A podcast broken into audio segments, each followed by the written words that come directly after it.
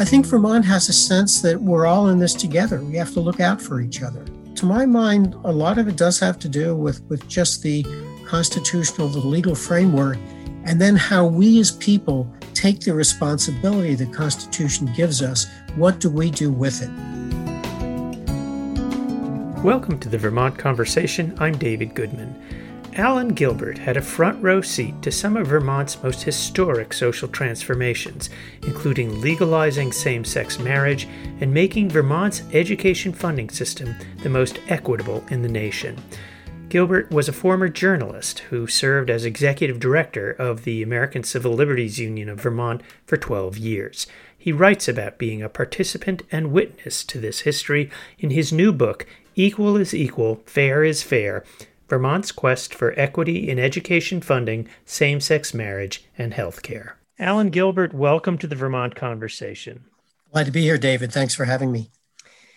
In your book, Equal is Equal, Fair is Fair, you write about historic issues like education funding and, and marriage equality, but uh, you make the point early on these are really stories about people. Uh, many of them were people who you know. Um, and one of the most striking uh, stories that you tell, because you talk both about the people and the issues, but it's about the Brigham case. And this is the landmark uh, decision which brought about Act 60 and changed how we pay for education in this state. But the person Brigham was an eight year old girl named Amanda Brigham. So tell us about when you first met Amanda and why what was important about this case why this eight-year-old girl came to be the centerpiece of this huge struggle in vermont? Well i met amanda brigham in the summer of 1995 when the brigham case uh, had been filed and it was the first hearing. It was the first hearing was held in lamoille county. One of the one of the the uh, i think there were a total of 32 plaintiffs in the case one of the plaintiffs was from Lamoille County, so the, the case just ended up there, at least on the trial level. And Amanda and her mom, Carol, had dr- driven up from their home in Whiting, which is quite a distance from uh, Hyde Park, if, if you know where Whiting, Vermont is. Uh, so that they where, could, where is Whiting, Vermont? Well, Whiting is in, I believe it's uh, the tip of Addison County. It is uh, not too. It's it's below Middlebury, if I remember closely on the western side of the state. And there's there's no easy way to get to get to uh, Hyde Park. There's no fast way to get from from Whiting to Hyde Park. So it, it was quite a drive. And I I was trying to rem- I was trying to imagine when I first saw Amanda what how I might have been feeling if I were an eight year old kid. And my mother had said, okay, we're going to drive to a courthouse a couple hours away and we're going to be part of this thing called lawsuit. And I could only think that I would have no idea what this was all about, except what my mother told me. And Amanda was kind of that way. She was very quiet. She didn't say very much. She said hello to me when her mother prompted her to say hello to me.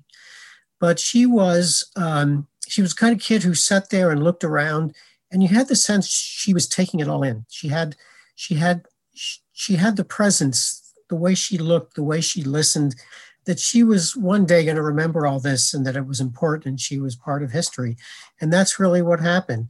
She became the, um, the, the case was named the Brigham case because her last name, Brigham, was simply the highest uh, letter in the alphabet of all the plaintiffs. Courts assign names to cases based on um, the last name of the uh, moving party, the person filing suit.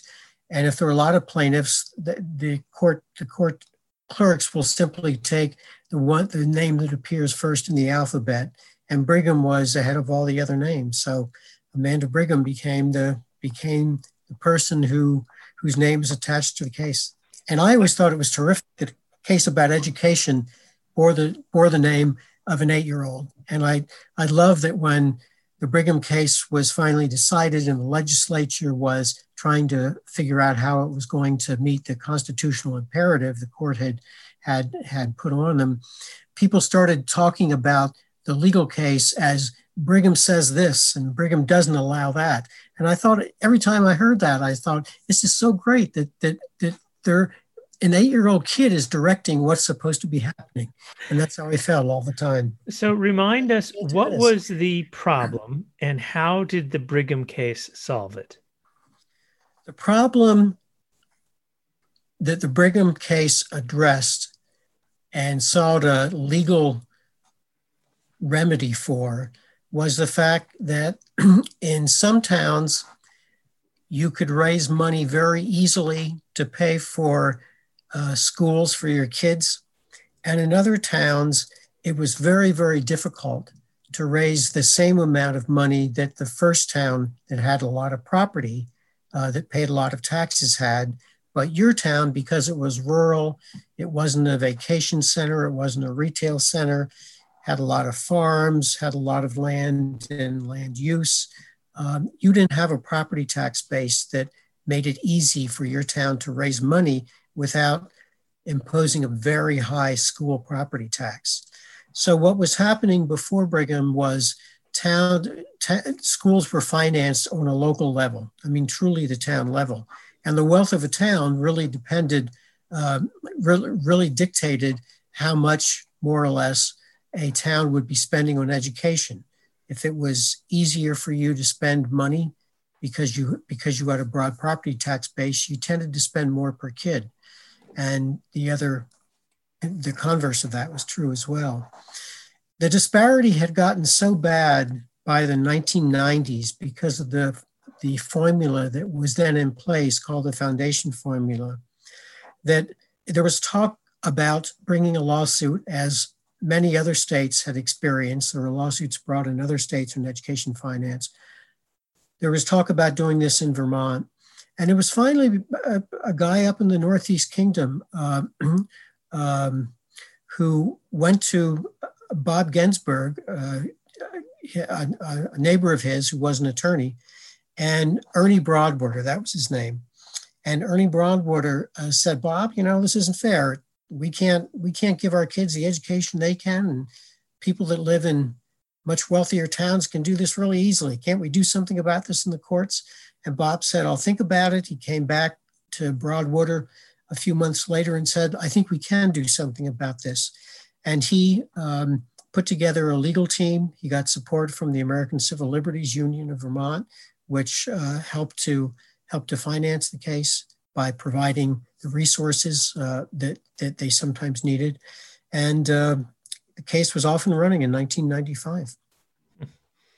And this set a national precedent. I, I know about this story because I uh, reported on it at the time, and I remember going around to to understand what you know what's the problem here. Uh, my local school in Waterbury seemed in pretty decent shape, and and uh, the problem was very clear to me just driving to schools within a 45 minute radius of where I lived. I remember going to Randolph, and it was literally like a third world schoolhouse.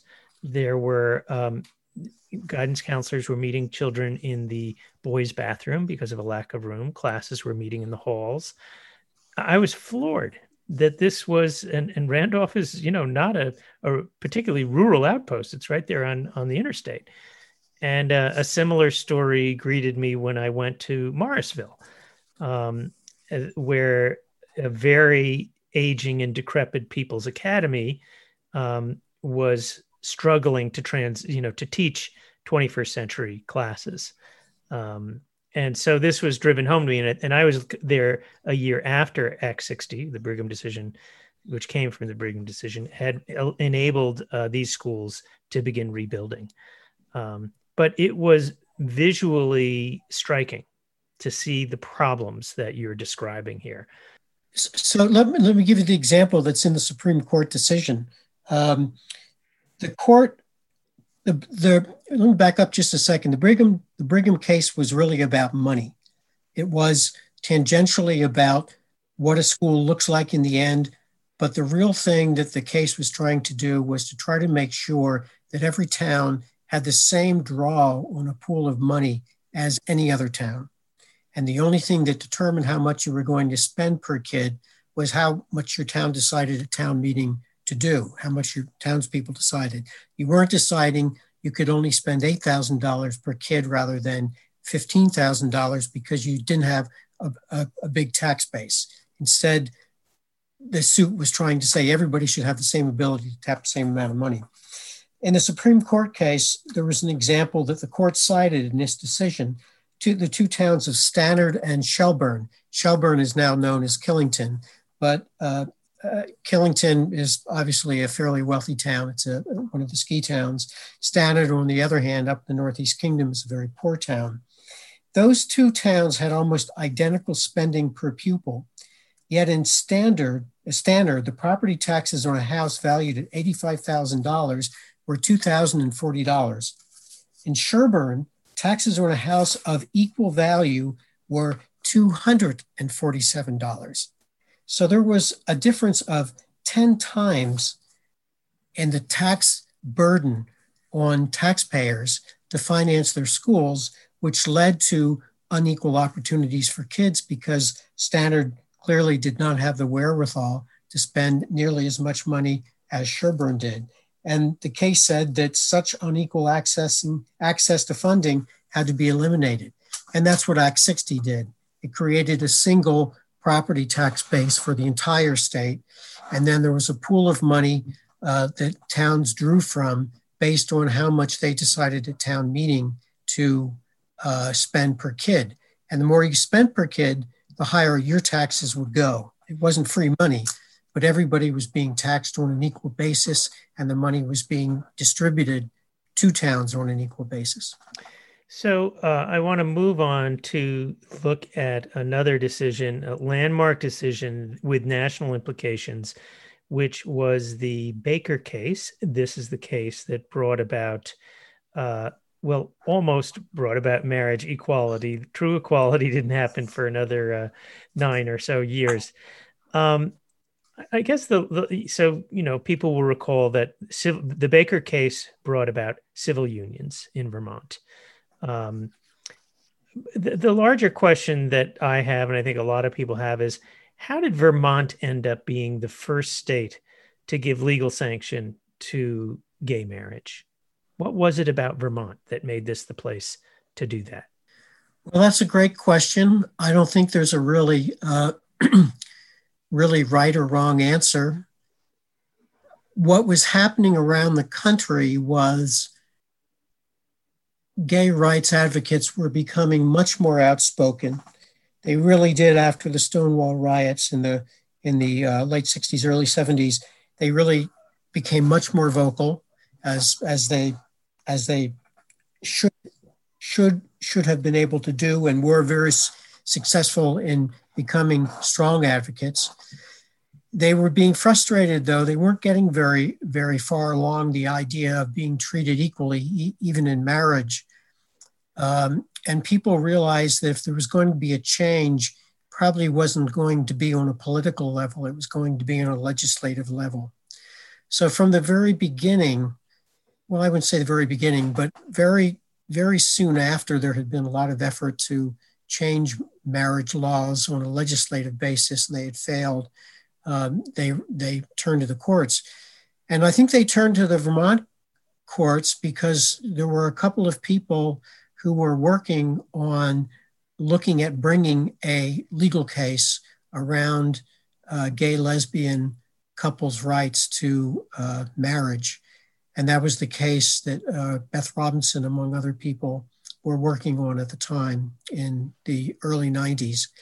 And they probably looked at the Brigham decision and realized, you know, the Common Benefits Clause, which is what the Brigham decision was decided on, which says that once government is going to give a benefit, it has to be given to everybody on an equal basis, an equitable basis.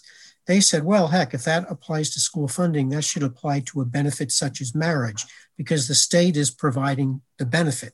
There is a benefit to marriage. The state's providing it. It should be provided to everybody on an equal basis. You should not be discriminating against people on the basis of their gender. So, gender identity. Um, is this common benefits clause unique to Vermont? It is now. it wasn't when Vermont first wrote it into its constitution in 1777 because Vermont copied, and I kid you not, we copied verbatim from the Pennsylvania Constitution the, what, what is now our Common Benefits Clause. Uh, there, there have been a, couple of really minor changes, well, minor in terms of the, the, the impact, but um, one of the changes, our, our, our Common Benefits Clause was corrected to be gender neutral about 20 years ago. But it's otherwise, it's the same language that, that Pennsylvania wrote in its constitution in 1777. It was considered the most radical constitution of the time. Vermont copied almost the entire Pennsylvania Constitution verbatim because it was quickly trying, it was trying very quickly to become a state, the 14th state. And the first thing they had to do was to get a constitution. And somebody in Philadelphia, a doctor by the name of Thomas Young, who was who had become active in, in, Pennsylvania politics, said, look, you guys should just copy the Pennsylvania Constitution. It's good language. A lot of people are looking at it. So Vermont said, sure, we'll do it. Over time, what happened was the Common Benefits Clause that existed in the Pennsylvania Constitution was greatly modified. The language is very different from what, from what it was in the beginning. And other states that also copied the Pennsylvania language, they changed it as well. So as far as I, as far as I know, Vermont is the only state that still has this, this really kind of revolutionary enthusiasm, enthusiastic language that was written when the American Revolution had just started, 1777. We have the same language. Hmm. And that's, that's why that's why the equity, the fight for equity based on the Common Benefits Clause in Vermont is interesting historically, but it also packs a lot of wallop because the way the Vermont Supreme Court has interpreted it, it means if the government provides a benefit, it has to be provided on an equal basis, full stop.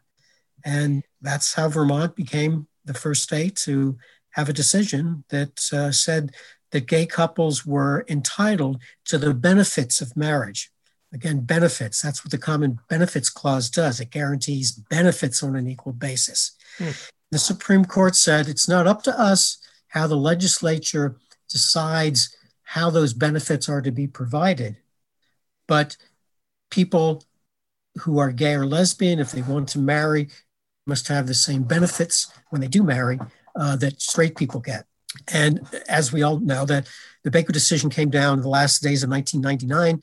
The um, the civil unions law, which was civil unions was marriage benefits without being called marriage, was passed in 2000. It took another nine years until the legislature decided that really civil unions should be changed to, to, to marriage because it really is uh, a separate but equal kind of situation we're in here. So we're going to change it to marriage. And you're you're right. It took nine years for that to happen. If you're just joining us, we're talking with Allen Gilbert. He was the longtime executive director of the American Civil Liberties Union of Vermont. His new book is Equal is Equal and Fair is Fair. Um, I want to ask you a little bit about your own route to this. People might assume from hearing uh, how expertly you talk about legal issues that you're a lawyer, but you're not. Um, no. Explain how you came no, to be part of a, a, a, legal organization, a civil rights organization. Well, I came to be head of it because at the time the ACLU was uh, was looking for a new executive director. The, the the previous person, Leslie Williams, had retired and more than anything else, this was in 2003. They wanted somebody who could explain what their work was about. And to many people who were doing the hiring at the time, that meant particularly not hiring an attorney. They actually wanted somebody who could explain things to ordinary people with ordinary language. I have a journalism background, I have a, a writing background, and much of my life before that point had been in taking complicated subjects and having to write about them and explain it, explain details to the average person. The other connection for me was uh, my town was a plaintiff in the Brigham decision. We were, along with Amanda Brigham and a whole host of other people. I was the chair of the Worcester School Board at the time. Bob Ginsburg had called me up uh, before the lawsuit was filed. And he said, Look, we're looking at the profiles, the numbers. Your town is a poster child for what the problem with the with the foundation formula is. Would you like to be a plaintiff in this, in this lawsuit? And I said, I'll have to ask my board, but I think yes. And it took my it took our board about two minutes to decide that we should do this. But Worcester became one of the town plaintiffs as opposed to the individual plaintiffs or taxpayer plaintiffs who also were on the list of plaintiffs. I became active in working with the ACLU people and with Ginsburg and the attorneys in explaining why we were filing suit. And I was actually being prepped to be a witness in the trial to do sort of what you had talked about, David, talking about what it, what what differences are there between schools that have um, a, a a broad pool of money to spend on kids and schools that don't. But there, there actually was never a trial in the case. The case was argued on the merits of the arguments made by the lawyers. But I got pretty deeply involved in what they were trying to do. Once the law was passed, I became an advocate for pushing for the implementation of Act 60 in a fair way, an effective way. There was a lot of pushback, if you remember, from a number of towns. And I just got more and more active in this. And when it came time for the ACLU to find a new executive director, they didn't want a lawyer. They wanted somebody who could explain stuff to people who normally would only have lawyers talking at them. And um, they, they gave me the job. You know, a lot of people think of Vermont as uh, well, these things happen because it's a very liberal state. And I often point out to people um, th- that's not how I would describe Vermont. You know, we've alternated between Democratic and Republican governors. But I would say that we are very independent minded. And I'm wondering what your perspective on, you know, even the current moment. So, uh, we have a Republican governor, but he's gone in a very different direction in dealing with the COVID pandemic than other Republican governors, uh, which has had you know a very positive result to the degree anything is positive in COVID. But Vermont's doing uh, a, quite a bit better than many other places. What's your take on what sets Vermont apart in the country? How do you explain this place? Well, that, that's actually a question I thought a lot about when I started writing this book because I wondered the same thing. Why, why does Vermont seem exceptional? And I've come to the conclusion that it's not necessarily that Vermont's except, exceptional. You know, there's nothing in the water that we're drinking that makes us mighty men and women. For me, looking at the question of equity in the and the, the three areas that I look at, uh, you realize that equity is not a partisan ideology in Vermont. It's really it's it's it's a foundational value. It's it's embedded literally in our constitution through this thing called the common benefits clause. I think what is exceptional is the fact that we have that language again left over from the glow of the American Revolution in 1777. We're still living with that same language and we kind of take we kind of we kind of take that language seriously. I think there's a sense of equity in this state, even when we can't reach it, which is our problem with healthcare, even though we know we should be doing better in healthcare. I think Vermont has a sense that we're all in this together. We have to look out for each other. And it's, to my mind, a lot of it does have to do with, with just the constitutional, the legal framework, and then how we as people take the responsibility the Constitution gives us. What do we do with it?